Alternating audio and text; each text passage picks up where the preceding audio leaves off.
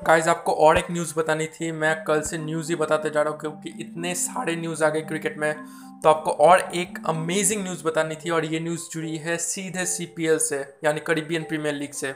ये न्यूज़ है कि अभी ड्वेन ब्रावो ने, कल का जो मैच था ट्रीन बागो नाइट राइडर्स और के सेंट लूसिया जाउस के बीच, उसमें ड्वेन ब्रावो ने एक रिकॉर्ड खड़ा किया और वो है 500 विकेट्स का। ड्वेन ब्रावो पहले ऐसे बॉलर बन गए जिन्होंने टी ट्वेंटी क्रिकेट में अभी तक 500 विकेट्स लिए।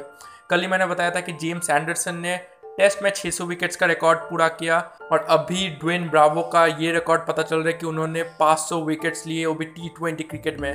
मतलब सारे टी ट्वेंटी इंटरनेशनल क्रिकेट मिलाकर वो करीबियन प्रीमियर लीग हो गया, वो आईपीएल हो गया वर्ल्ड कप हो गया, आपका टी ट्वेंटी वर्ल्ड कप या फिर टी ट्वेंटी इंटरनेशनल जितने भी मैचेस हो गए, सब मिलाकर उन्होंने अभी तक 500 विकेट्स लिए, जो कि बहुत बड़ी बात है।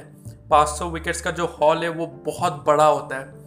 तो उन्होंने ये रिकॉर्ड खड़ा कर दिया और ये पहले बॉलर बन गए। इसके पहले ऐसा किसी ने भी नहीं किया। तो बस यही न्यूज़ आपसे शेयर करनी थी। आई होप आपको ये न्यूज़ पसंद आई होगी।